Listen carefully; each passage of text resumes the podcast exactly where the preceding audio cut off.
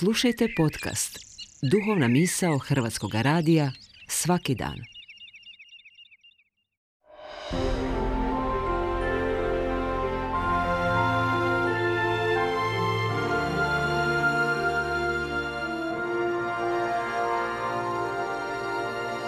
Duhovna misao.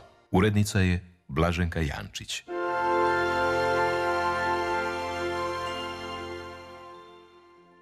Međunarodni je dan sjećanja na holokaust i sprečavanja zločina protiv čovječnosti. Prilog Jasminke Domaš iz židovske vjerske zajednice Bet Izrael.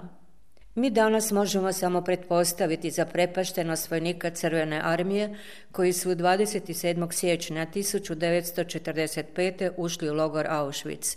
Prizore koje su vidjeli bile nemoguće izbrisati iz sjećanja. Ljude koji su izlazili iz baraka i prostora u kojima su se skrivali, žive kosture, kao i ostatka ljudskih kostiju u peći krematorija. Oživjeli su i zajini stihovi – Podići ću kuću svoju i među zidovima spomenik i ime Jad Vašem, da će im vječni ime koje neće biti iskorijenjeno. 1945. milijuni židova, Roma, političkih i drugih neprijatelja Trećeg rajka već su bili ubijeni. Preostale logoraše nacisti su u posljednji trenutak u oči dolaska sovjetske američke vojske natjerali u marševe smrti kako bi sakrili tragove zločina. Diljem Poljske, Češke, Njemačke, deseci kolona muškaraca i žena prolazilo je kroz gradove i sela. Prate ih čuvari SS-a koji pucaju na iznemogle. Tomu svjedoče šokirane mještani naselja kroz koje logoraši prolaze. Arhivi u Bad Arolsenu spominju primjerice 3000 zarobljenika, židova iz Mađarske, Francuske, Poljske i Njemačke. Prošli su u maršu smrti 500 km kroz 20 gradova, samo je mali broj preživio. Pitanje o kojem treba razmišljati glasi je li 27. siječnja 1945. holokaust završio? Što se neposredno nakon tog datuma događalo sa stradalnicima nacističke ideologije i njihovih pomagača? Mnogi su bili toliko fizički i mentalno iscrpljeni da nisu mogli ni pomisliti na povratak kući. Morali su prvo na liječenje, a onda, ako su imali sreće, našli bi vlak koji bi odlazio kamo su željeli. Poneko bi im se smilovao i darovao komad odjeće ili platna. Godine okrutnosti i patnje ostavili su traga na duši i na tijelu. Putujući, stradalnici se pitaju imam li ja još dom, kuću, stan ili netko od mojih bližnjih prijatelja preživio, Vrativši se, uglavnom bi zatekli u kući ili stanu nepoznate ljude.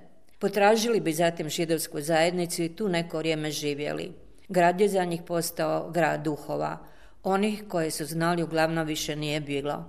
Trebalo je da bi se živjelo, kako tako potisnuti stradanje, kroz koje su prošli duboko u podsvijest. Nastavili bi putem Međunarodnog crvenog križa tražiti imali nekog iz obitelji koje je preživio logore mučanja.